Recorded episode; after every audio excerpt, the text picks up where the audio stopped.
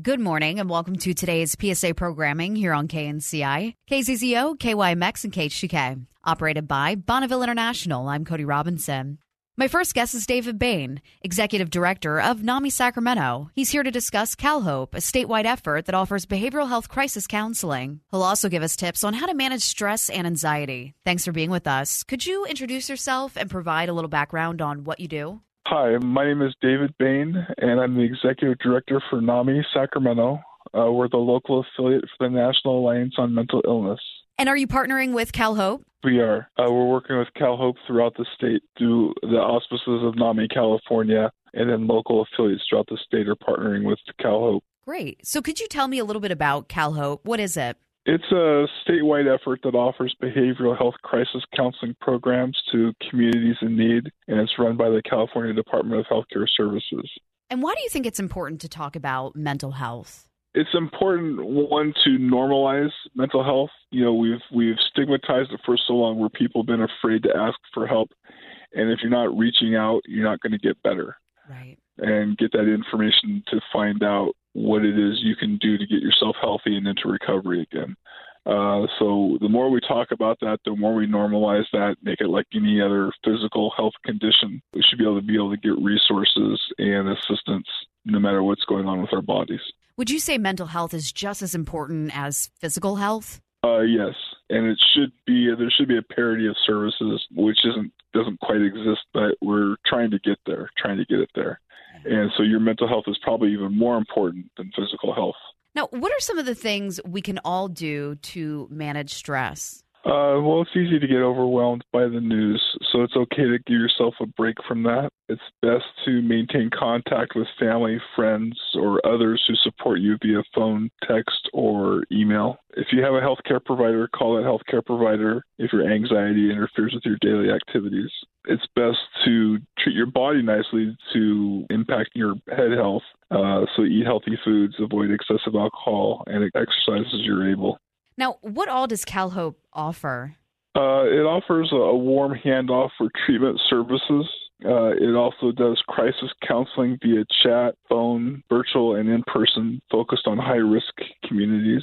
It has a warm line, and the website has links to resources, including uh, apps to help people with anxiety and they have a lot of messaging as far as reducing the stigma around mental health and, and helping people with their st- uh, anxiety and uh, depression. Oh, I love that. When we are faced with things that cause stress and anxiety, any suggestions on how to deal with these? Immediately, one of the things to do is to breathe take deep belly breaths and, and, and try to breathe out that stress and anxiety. Uh, if you're focusing on something in particular on the television, turn that off. The news uh, gets a lot of people wound up, and so if they can separate themselves from that, that helps. Reach out to someone, you know, communicate with someone who can understand what it is you're going through. You know, it's okay to not be okay, and stress and anxiety and depression are not uncommon to deal with and they can lead to serious health problems if we don't ask for help. Now, tell us more about the mental health resources available through CalHope. Uh, one of those resources available is called the Playbook. It's full of stress management tips. It's free to download at calhope.org and it's available in multiple languages. Also, uh, CalHope can connect you with a telephone warm line answered by people who have lived through stressful situations and persevered and that's available 24 7 to talk and connect with people with more resources. The warm line number is 1 833 317 4673. And they've also launched a live chat feature available at calhope.org. Great. Now, let's talk a little more about NAMI Sacramento. What programs and services do you offer the community? So, what we have here at NAMI Sacramento is we do support groups uh, for both people living with mental health issues and for family members of those living with mental health issues. And the support groups are 90 minutes long and are facilitated by people who've been trained to run support groups. And they are people with lived experience, so they themselves have had their own mental health issues or are family members themselves. Uh, we also offer classes. We have a class called Family to Family and a class called Peer to Peer and these are eight week long classes, one night a week for eight weeks. And they offer more information. They get more in depth uh, as far as uh, how to best uh, learn about the different mental health conditions that are out there, available treatments, and uh, how to best work uh, with people to uh, get healthy and get into recovery. And then we also provide a lot of presentations to the community uh, on various topics, uh, depending upon what the audience is looking for. Basically, the idea is to provide information and also to reduce the stigma around mental illness. Now, if someone wanted more information on NAMI Sacramento, where could they go? Uh, we have a website. It's at namisacramento.org. And so they can go there and, and find out lots of information there about our programs and services. And, they can also call 916 890 5467 and talk to someone.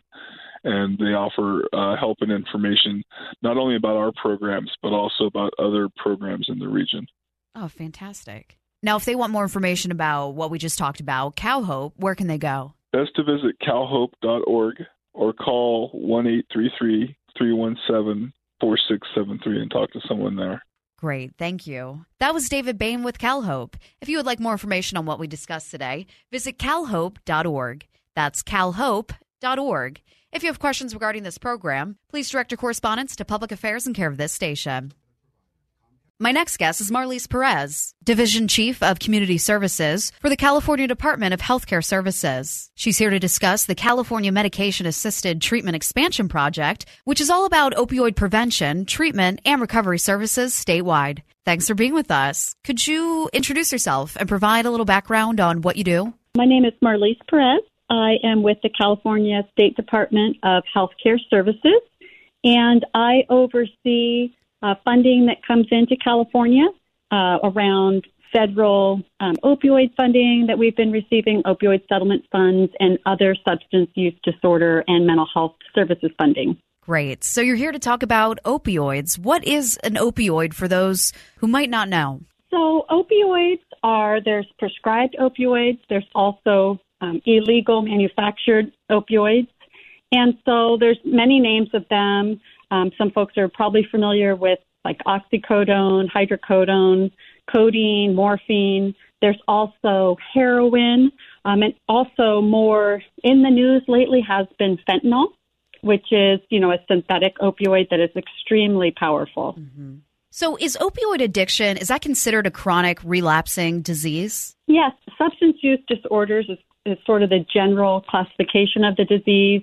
Um, other folks call it addiction, and opioids are a chronic relapsing disease. They're part of, you know, there's there's folks that can be addicted to alcohol, opioids, methamphetamines, other drugs, but it is a chronic disease, meaning that there's not a cure, but there are treatment, you know, services available, and individuals can move into and sustain long-term recovery and just lead very productive lives.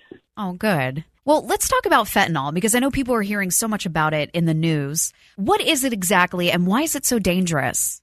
Yeah, so why fentanyl is so dangerous is it's, it's the potency of it. And so when you think about comparing it to a, a different opioids such as heroin, um, you know, it's really 50 to 100 times um, more potent than that or more potent than morphine. So the individual that is utilizing fentanyl is getting just so much more of the opioid in their system. Uh, so, with that, what happens is, and we'll talk a little bit about this, when an individual is overdosing from utilizing opioids, it's going to require, you know, more of that medication, potentially naloxone. Um, also, unfortunately, individuals that are utilizing fentanyl or even carfentanil um, their odds of overdosing are much higher. The risks are higher um, just because of having that flood of the opioids um, into the individual system. And who's at risk for opioid abuse? You know, anybody that is going to have access to opioids is going to be at risk. Um, and I say that because there's there's lots of different risk factors. So there are some individuals that, you know, they suffer from chronic pain and they have been perhaps, um, you know, provided opioids through their physician. And so they may misuse those accidentally um, or maybe purposely because they're in a lot of pain. So, you know, there could be some misuse there. That there's that risk. Um, there's also individuals that do have a substance use disorder. Um, they may be using um, other substances that aren't opioids, but there can be cross contamination, or they may be thinking, you know, that they have gotten some pill off the street that is, you know, maybe even for a mental health disorder condition, and it actually has some fentanyl in it. So they don't even realize um, that they could have that in in their their drug supply. Um, mm-hmm. Also, you know, high risk is um, young people. We're really concerned about young people. Uh, we're seeing just the statistics of not only overdoses vastly increasing with young people, and and especially what's being known as a fentanyl. Um, and once again, that is a pill that perhaps the young person or adults are purchasing on the dark web, and they think it is something that it isn't, and it has fentanyl um, and it's laced with with fentanyl. Um, or they go and they go to a party and their friends have, you know, oh take this, you're, you know, it looks like you have some anxiety, and that could, you know, have opioids in it as well. So th- there's a lot of people at risk for using opioids um, intentionally or unintentionally. Could you tell me what an SUD is and can prescribed medicine lead to an SUD? Yeah, so a substance use disorder is, as we've been talking a little bit about, it is a chronic relapsing brain disease. And so opioids are one substance that could lead to an individual with a substance use disorder. What makes it really tricky is with a substance use disorder, um, it doesn't discriminate. It doesn't discriminate based on age, race, ethnicity, um, how much money somebody makes. Um, it's a disease that can, anybody can have this disease. That's what makes it so dangerous. And that's why, you know, talking to you today and educating folks about this um, is so important. But it also is, like I mentioned, very treatable. And so, prescribed medication, what we have found in, in America in general, and unfortunately just across the world, um, is, you know, several years ago, how we got into the opioid epidemic was based on prescribed medication. Um, you know, physicians were told opioids aren't addictive, um, they can be prescribed for pain, uh, and unfortunately, that was misinformation. Um, opioids can be very addictive. So that has really led to just vast numbers increases of overdoses. And so that's really what started the opioid epidemic. Um, the, the most current one, we've always had issues in our country around heroin and other opioids. Um, but this opioid epidemic really started with prescribed medication. Um, unfortunately, it has turned into um, moving into those synthetic opioids that we were just talking about around fentanyl, um, you know, those are far more potent and are, are unfortunately easier to hide because it's smaller. Um, like the amount of fentanyl that you need to overdose can be as small as a few grains of salt if you're, um, you know, ingesting that. Mm. And so it's it's very concerning, you know. So I think our message to folks that are out there today um, is if you have, go to your medicine cabinet, look and see if you have any opioids. If you're not utilizing them properly, just you know, destroy them. Um, you shouldn't have those in the house. If you're not utilizing it, you don't need it. You really need to properly dispose of it because, unfortunately, other folks that may have an addiction uh, may get a hold of those. And so, prescribed medication, we've made a lot of headway um, here in California as well, is getting that message out about the dangers um, but we still all need to make sure we're very attentive to that. Doctors have been really getting better about how much they prescribe, the quantities, and you know talking about the risks. But when you see all the news about the opioid epidemic currently, a lot of it is linked to those synthetic opioids, like I mentioned, fentanyl. Obviously, we know that opioids are prescribed for pain, but are there alternatives to opioids? There are alternatives. Um, of course, there's for all of us different levels of pain. You know, we always recommend you should be working with your individual physician on your individual, you know, level of pain. How long have you had the pain? Is it chronic or is it, you know, something that is just going to be for a short period of time? Of course, you know, there's always the over the counter um, or, you know, higher doses of like Motrin or Tylenol or, you know, those type of uh, medications that you can use for pain. There's also other alternatives like physical therapy and acupuncture, things like that. Um, but once again, we just really encourage folks um, to just be aware of the dangers of the opioids and to be, you know, talking to their physician about what's right for them. What are the symptoms of an opioid overdose? Yeah, so what happens when someone is moving into an overdose is I just want to step back and talk a little bit about how opioids impact our brain because that really helps you understand better the overdose. But we have in our brain these little receptors, they're called mu receptors. And what happens is the opioid gets on those receptors. And if it's the right level dosage, it can help minimize pain. I mean, that's why it is prescribed by doctors. Um, but what happens if too much of it is on that that receptor, an individual, they could just lose consciousness. Um, they may start to have their breathing slow down. Uh, they they're just very unresponsive. Um, they might go pale because basically what's really happening is they're starting not to be able to breathe, um, and so this can happen pretty rapidly, uh, depending on you know once again that that impact of the opioid on that receptor. Um, unfortunately, sometimes people may just assume someone has like fallen asleep or something, um, but you will see some of these other other signs that you need to get help immediately, call 911, and hopefully you have um, the reversal medication naloxone available um, that you could administer for that individual. Now, what is um, is it pronounced noxolone? It's pronounced naloxone. Naloxone. so that yeah, it's a it's a very safe medication. Um, so right now, I don't have any opioids in my system. If you were to administer it to me, I wouldn't feel any effects of it. What what the naloxone does, and it's been around for many years. This is not a new medication. Um, it's been shown that the efficacy of it. Um, there's lots of laws, even here in California, like Good Samaritan laws, where you could go and administer it. You know, any of us, and a lot of the formulations of it have instructions right on the box. It's basically the version a lot of folks are familiar with is the intranasal version, where it's kind of like a asthma medication that you would squirt in somebody's nose. Um, but basically, what it does, so kind of think back to the individual's brain, got the opioid on those receptors that's suppressing the breathing. The naloxone immediately goes into the system and pushes all of that opioid off of that receptor, so that individual immediately starts breathing again.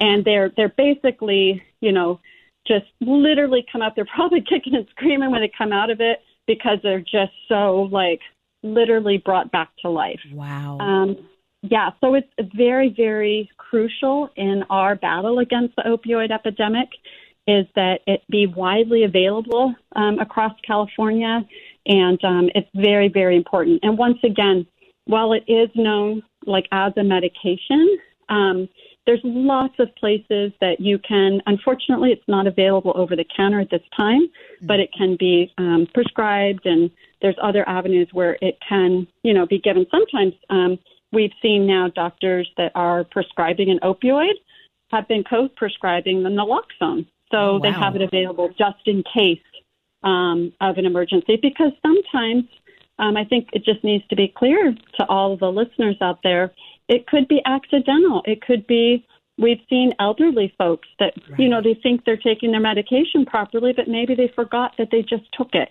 right. and then they get too much in their system. So it isn't just that everybody that has an opioid overdose has a substance use disorder. There's accidental, and like I mentioned before, it can be laced with other substances. Um, you know, they could be thinking they're getting one thing and they're they're not. So it's it's just very risky. Sure.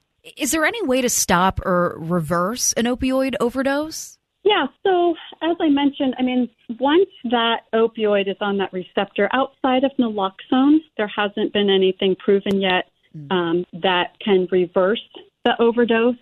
Um, and as I mentioned, it is like the intranasal spray. You'll also see like healthcare professionals have it um, available in a formulation of like a you know, an injectable type of like with the needle, um, things like that. But really, um, at this point, just naloxone is the only way to, to reverse an opioid overdose.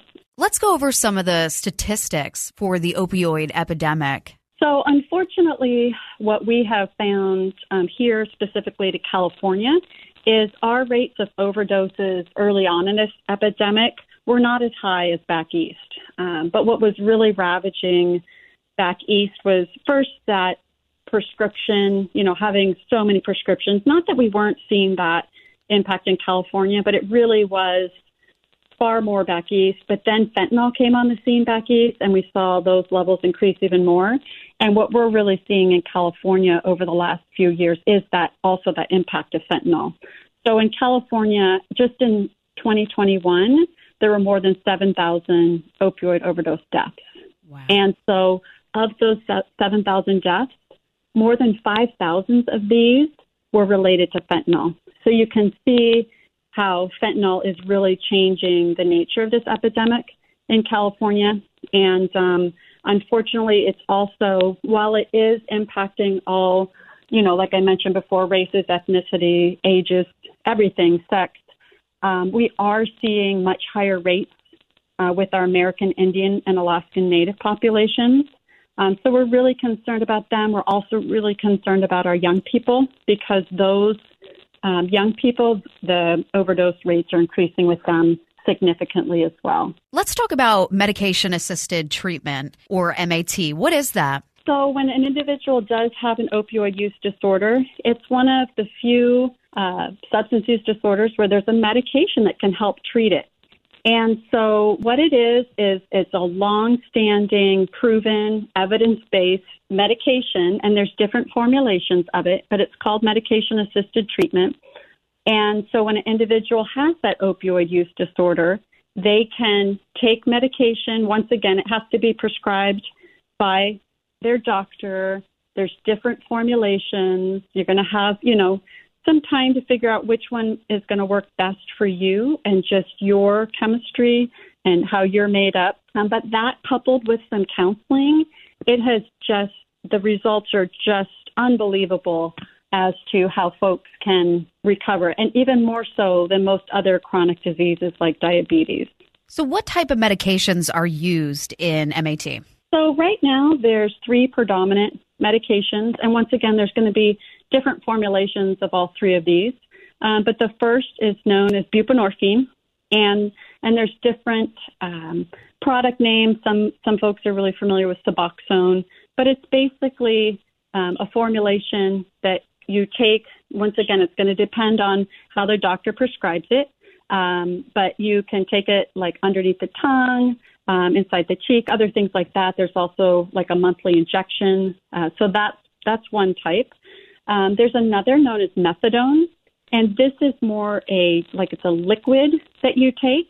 Um, and once again, um, this is going to be for select patients. Like everybody is going to need like a different medication. So I think it's just really important to ensure, depending on the the nature of how long you know you've had the opioid use disorder um, and other circumstances. And then the third is naltrexone, and this is a daily pill or an injection.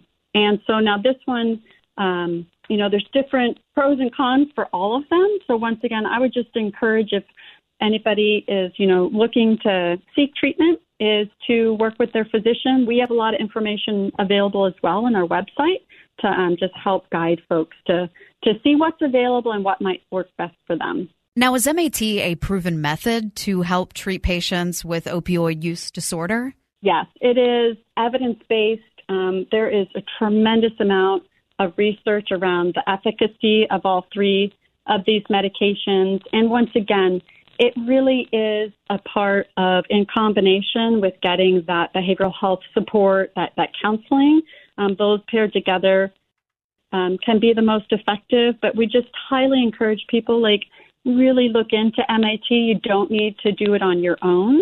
Um, this medication can really, really help. Um, it's found that when medication assisted treatment is used, the outcomes are far, far better than someone that is not using any medication for an opioid use disorder. Now, how long will someone need to use MAT? It's a great, you know, it's a great question. Um, there really is a lot of research out there that, you know, if you can use MAT for more than a year or two, you're going to have the best rate of success for the long term. Just keeping in mind, like the, the MAT can help an individual get into long term recovery, but this disease doesn't have a cure. And so you have to continually be, you know, maintaining um, the, the effects of this disease. Now, that doesn't mean that an individual has to be on MAT their whole lives. Um, what they have found in the research is individuals can what they, you know, it's called tapering down to how much medication they need. Um, there's some individuals that stop using the medication, but the critical piece is you don't want to stop too soon um, because that could cause relapse. And this is a chronic relapsing disease. Um, and so we just really want to make sure when an individual starts MAT, they understand the you know the risks of relapse if they stop too soon. So it's really being in communication with their physician, whether that is you know their primary care physician or if it's in a a licensed treatment provo- provider or wherever the case may be. But they shouldn't just stop um, because that really could risk them relapsing. Now, will MAT interrupt someone's lifestyle? You know, when an individual needs treatment services, whether it's for an opioid use disorder or substance use disorder, their lifestyle is already pretty interrupted. Um, and really, what treatment can do is bring, you know, organization back into the individual's life. It, it can be life saving. Um, and so, while depending on what level of treatment an individual may need, um, you know, we have been really working hard in California to have it more widely available in our Choose Change California campaign. We have a treatment locator, different levels of care. So it really just depends on what you need as an individual. But because there's so many places that it's available, we really it can fit into your daily lifestyle. And over time, it just becomes, you know, as in anything else, um, you know, something that is very manageable. Now, what are some common myths about MAT? Um, so one of the largest ones that really plays into the stigma is that if you're using medication, then you're just, you know, trading one addiction for another.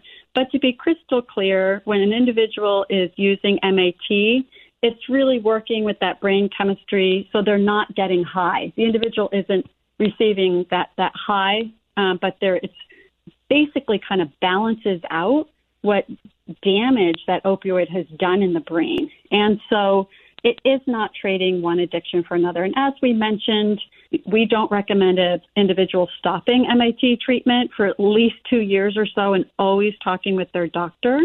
You know, some folks may have to be on the medication their whole life, some may not. It's just like any other, you know, chronic disease like diabetes. Sometimes you can, you know, gain a level of control with your disease and have it managed, and other times you're going to need medication. So, and then I think another big myth is, you know, I I don't have a problem. I'm I'm managing this, um, and I don't need help. And and really, you know, we have a lot of once again information um, about just the symptoms of the disease, you know, assessments available. But what I would encourage folks to do is if you're even starting to ask those questions, is just to seek out and, and ask for some help and um, or if you see a loved one that may need some help like we've got to take the shame out of this disease. We don't shame folks you know that have other chronic disease like heart disease or others. Like we've got to remove that shame because that keeps people from from wanting to get help.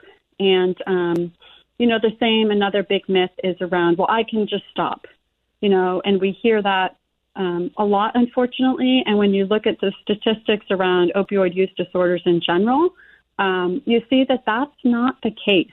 People need help with their addiction. And once again, this is one of the substance use disorders where there is medication available.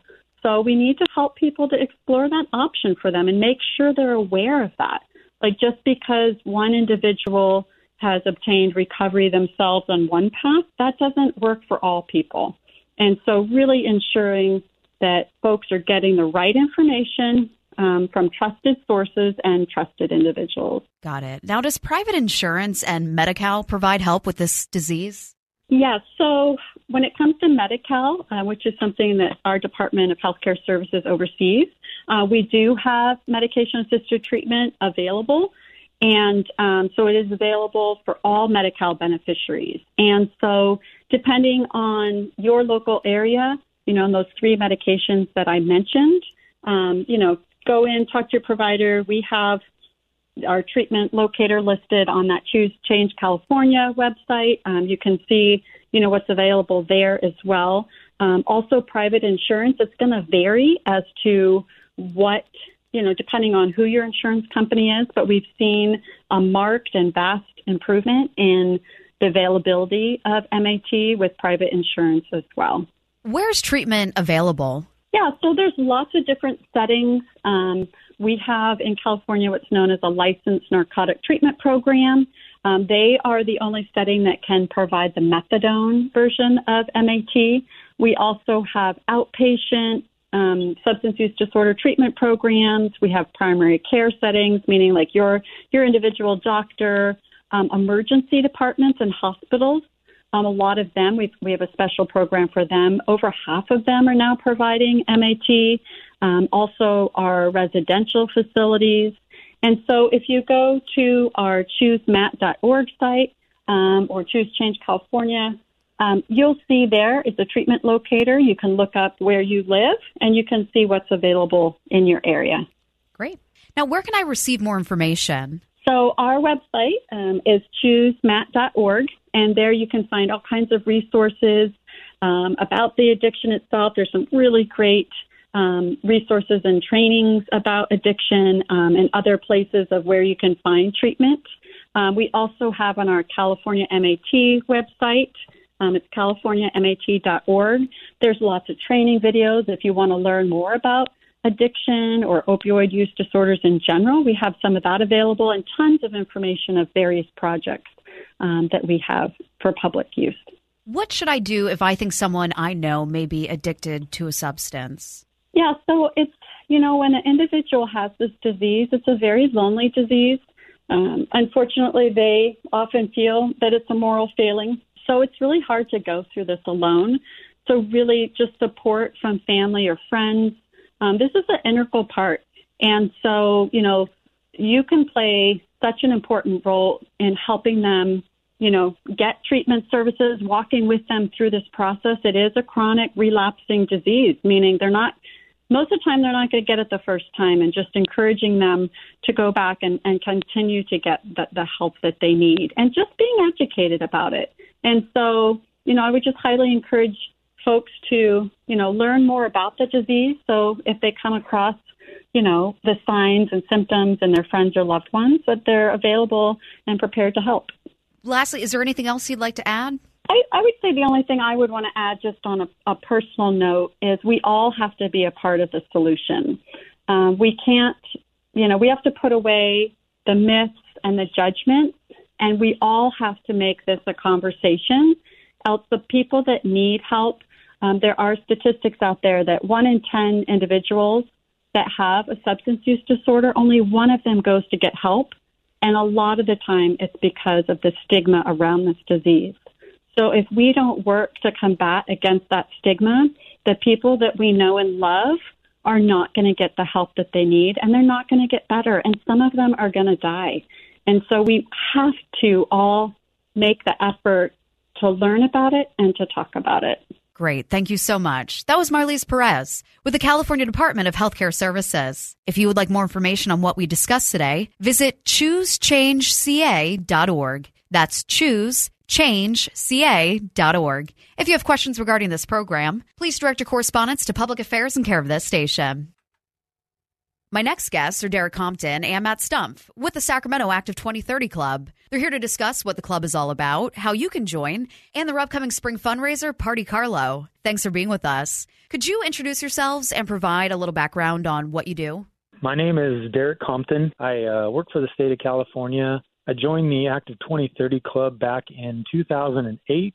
I've uh, run many events within the organization in that time, and I've run this spring party style event one other time back in 2011. This is the second version, definitely a different variation of the event that we're going to be doing.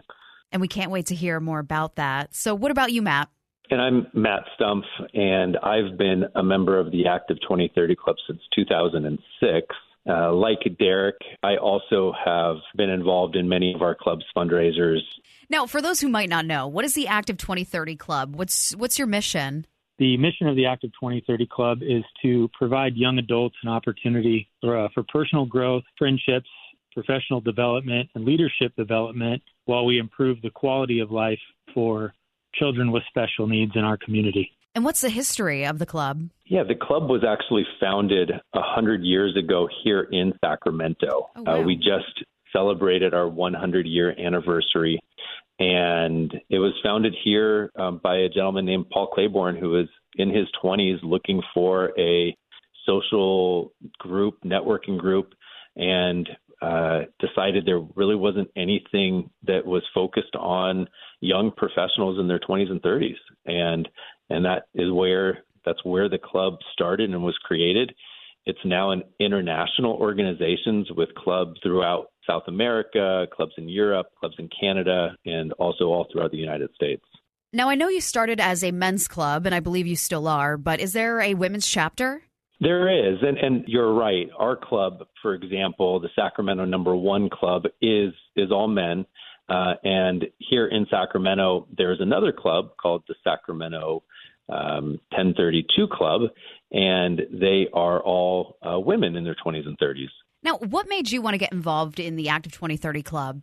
Well, I had um, some friends that were in the club when I learned about it. I had been to a spring party event and had a blast. And, you know, I, I learned about some of the uh, philanthropic stuff that the organization did for the local kids in the community. And that was something that was really important to me. I was able to uh, come to a couple of meetings, kind of saw what they did and the fun that they had, and uh, and I was able to kind of talk to a lot of the guys there. I was invited to go to one of their uh, benevolent events, which was the holiday party for children with cancer at the UC Davis Cancer Center, and they um, you know, they basically bring the kids that are up in the, the tower down and they get to visit with the uh, with the members. We've collected gifts. We have Santa there. He gives them he gives them gifts and uh, books, and we had some like stuffed animals and things like that. And then the thing that really kind of locked me in was at the end of the night, uh, as a prospective member, I was invited to escort Santa up into the tower to see the kids that sorry, I get a little choked up sometimes with this, but uh get to visit the kids that don't have uh the opportunity to come down and see Santa Claus that are too sick or you know, too immunocompromised or things like that and and you get to deliver those gifts and see the the look in those kids' eyes and and how that that that affects them. And um that that just like automatically I was like I'm I'm joining. What's interesting is, uh, for me, my reasons were actually very different. Um, not that all of the benevolence isn't wonderful, but from the outside looking in, it actually wasn't. I didn't even know that that was a portion of being in the club. Uh, I joined strictly for networking and and to try to just become more well versed within Sacramento and uh, and it was and and the outcome of course is the benevolence um, and the some of the benefits of being in the club is the amazing things we do. But but not to also be overlooked by by the amazing friendships. And when you have people that are like-minded in a similar age uh, bracket uh, it's it's really awesome to come together with with people that are all volunteering their time and that you that you create this bond with. And fortunately for me, and I, I don't think me speaking for other people that have been in our club, uh, you really create some lifelong friendships and some of your best friends um, from being a member of the Active 2030 Club. Yeah. Now, I know you've already made some great points that pretty much answer this question, but what would you say to someone who is considering joining? Why should they join? Yeah, exactly. The the the friendships is is fantastic. The the networking we don't necessarily do we don't look to do business with each other, um, but but at the end of the day, everyone likes to do business with people they like and mm-hmm. people that are their friends. So that's a nice byproduct of being a member is that you look to who's in your network within the club when it comes to doing to doing business. Yeah. Um, as Derek also mentioned, you know the benevolence is wonderful. Uh, the feeling of giving back, uh, the feeling of helping children in our community that are that either have special needs or are um, uh, are, are from lower income areas, and to be able to give them um, the opportunities to do things and have things that they might not ever have uh, without the Active 2030 Club is really it's really fulfilling. Now, where can listeners get more information on how to join? Uh, the SAC, uh, the, our, our, website, sac2030.org, would be uh, the best place to start. And we uh, we have our event calendars on there as well, as well as uh, more information about how we give back to the community, as well as how you could become a member of the club or find out more information about other clubs uh, in the community. Now, tell me about some of the events or programs you do throughout the year. Yeah, definitely. So uh, we do these fundraisers like we're doing with Party Carlo coming up to, to help support the benevolent events that we do. And so some of the fundraisers that we do are events like Party Carlo, uh, cornhole tournament. We have a golf tournament. Uh, Matt and I actually uh, started just uh, two years ago uh, an event called Suit Up and Deal. It's just a, a very specific poker tournament um, to be able to. Derek, not, uh, to not to interrupt you, Derek. That's that's the award-winning, international award-winning Suit Up and Deal. that's right. That's right. I apologize we received a, a, an award at international and national convention for this event because we uh, it was an innovative uh, creation uh, that we brought forth to the organization. And so, uh, yes, I do apologize. Internationally award-winning Suit Up and Deal, and uh, um, the uh, the events that we do that are served by these fundraisers are events like the shopping spree, events like um, our our holiday our picnic with special needs children and their families. We bring children with disabilities. Uh, we've done it at Fairy Tale Town for many, many years. Uh, we have traditionally closed down the park, and they've come in, kind of had a, a day free from judgment, uh, along with kids uh, that have other disabilities, and they they just get to kind of have a day to themselves and get to have activities and food and fun, and just get to kind of be free of kind of the stress and stuff that, that is the day to day stuff. We have the the as I mentioned before, the holiday party at UC Davis for the children with cancer. Um, and then we do something called projects and charities where we actually give money to organizations that request it from us uh, who are in need. We worked with the Sac Republic for a couple of years now, serving the Robla School District, who we learned have a high high rate of homelessness within their school district, which is you know, unbelievable to, to think about. And, and so being able to provide them coats and things like that during the winter season is really important. So we supported them during that. Uh, Big Brothers and Big Sisters, Roberts Family Development Center in South Sacramento, where Derrell Roberts and his crew do a lot of excellent work helping the children, uh, you know, the disadvantaged youth in that community to be able to kind of rise up and, and do better and stay in school and kind of uh, look to go to college and achieve. So we do a lot of great things with the money that we raise at these events, and you know this, the, you know, the shopping spree is just one of those things.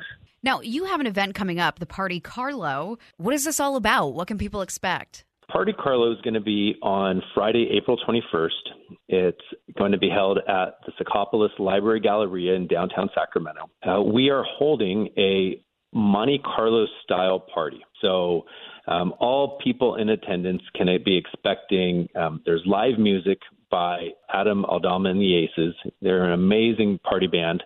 Um, we'll also have DJ music going as well. Uh, we'll have uh, Las Vegas style gaming, and all in attendance will be getting funny money to be playing those games with. Uh, we'll have a fully hosted bar, uh, also heavy appetizers that are all inclusive of your ticket price.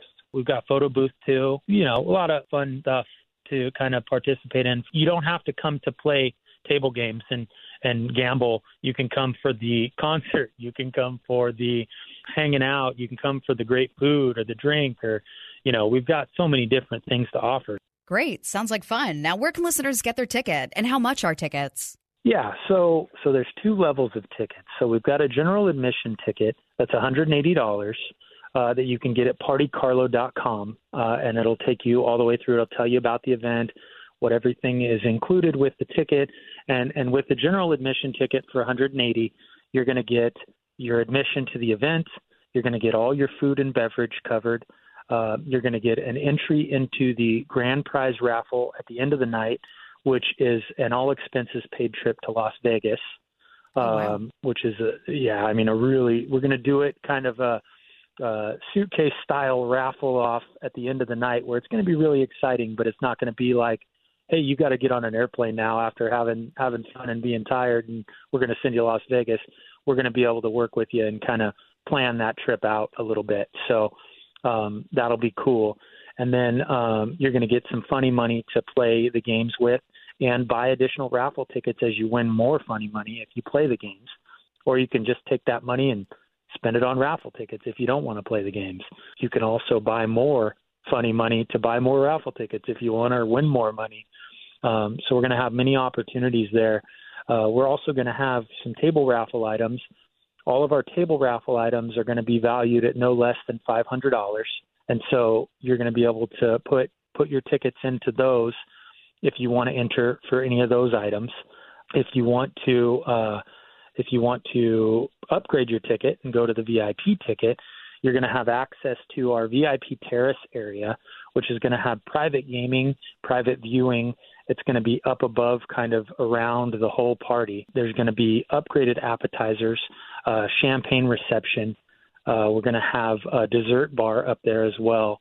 And so it's going to be uh, a, definitely a step up, and those tickets are $245.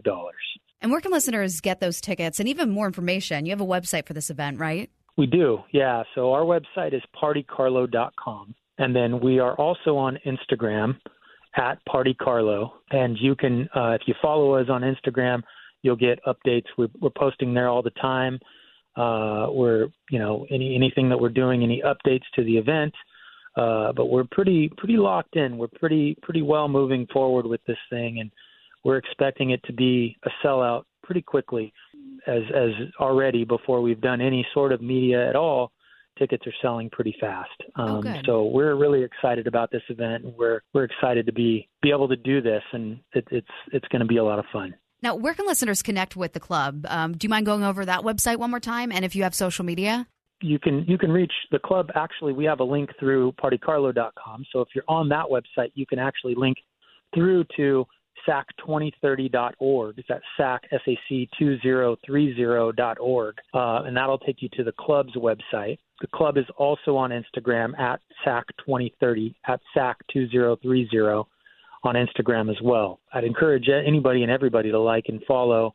Uh, come to the event. We'll have information at the event itself about how to join. We'll have some, uh, you know, some people there at a table just to talk about what the club is and what we do and what these what these things support. And I think, you know, one of the important things to remember about this particular event is that it is supporting our annual back to school shopping spree where we take children from a disadvantaged community uh, on a shopping spree for supplies that they can get to prepare to go back to school, you know, comfortably, whether it's, you know, warmer clothes to get into the winter time or whether they need a new backpack, we provide them with that. And supplies, you know, uh, composition books and pencils and pens and, you know, uh, pen holders and things like that.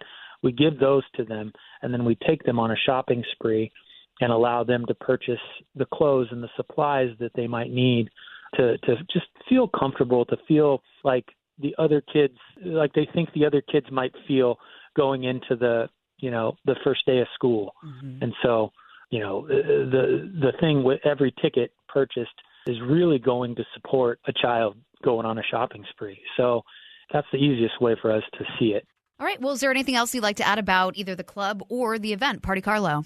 I I think the club is you know as far as we were talking about why did we join uh, Matt mentioned you know there's there's so many different reasons from you know networking to benevolence to meeting new people and making new friends. Folks will learn if they join the club is that they'll get back far more from the organization than they'll ever be able to give back to the organization. I, I think I can speak for Matt and myself, and that as long as both of us have been a member of the organization, you know, as much as we've done, even, you know, we've tried and tried and tried, and we'll never be able to repay kind of what we've received from the club. And, you know, even Matt and I have become excellent friends, you know, because of the organization. And, and I've developed lifelong friendships from this club and, and business relationships and things like that that were all afterthoughts to me initially because I joined to serve the kids and you know the, you'll get you'll get so much back from it if you make the choice to come and check us out. Great. Thank you for being here and doing this. That was Derek Compton and Matt Stumpf with the Sacramento Active 2030 Club. If you would like more information on what we discussed today, go to sac2030.org. That's sac2030.org. Or for tickets to Party Carlo, just go to partycarlo.com. If you have questions regarding this program, please direct your correspondence to Public Affairs and care of this station. My next guest is Dr. Shanisha, volunteer for the American Heart Association and family medicine physician for Dignity Health's Mercy Medical Group. She's here to discuss the American Heart Association's new study on avocados and why they're beneficial to her heart health. Thanks for being with us. Could you introduce yourself and provide a little background on what you do? Absolutely. So my name is Shideh Chinichian. I'm a family medicine doctor. I also do functional medicine. I work with Mercy Medical Group and uh, volunteer with American Heart Association. And we do comprehensive primary care for all ages. I want to start by saying Californians love avocados. They're very much a part of who we are. We're the top producer of avocados in the US and and I've heard like I'm sure everyone else has that they have many health benefits, which is why you're here today. The American Heart Association did a study on avocados and what did they find? They did a study that found that eating one avocado a day as part of a moderate fat diet resulted in lowering your bad cholesterol or the LDL cholesterol. Um, it, the studies have also shown that people who ate at least one avocado each week had a 16% lower risk of cardiovascular disease and a 21% lower risk of coronary heart disease compared to those who never or rarely ate avocados. Um, also, replacing half a serving daily of unhealthy fats or processed meat like bacon or butter or margarine um, with the same amount of avocados um, has been associated with a 16 to 22 percent lower risk of cardiovascular events, um, which makes avocados a great food to add to our regular diet. And can avocados help you maintain a healthy weight? Yes, because of the amount of fiber that's in them. So they will help keep you full for longer, and that increase in satiety will help maintain a healthy weight. And obesity has been shown to be linked to cardiovascular disease, so that's another way that um, avocados can be helpful for you.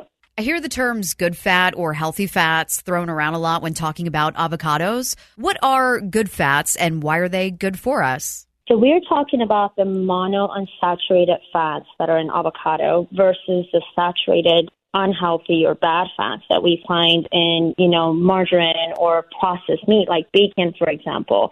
So the difference is the unhealthy fats increase your LDL or the bad cholesterol that gets oxidized and, and increases plaque buildup in your arteries, and those are the ones that are going to eventually close up that artery and cause a heart attack and cause coronary artery disease, as opposed to the bad fat or the unhealthy fat or the LDL, the HDL or the good or healthy fat are the ones that help um, with your um, circulation and it will help with things kind of be more fluid and prevent buildup of plaque. So it basically offsets the effects of that bad cholesterol.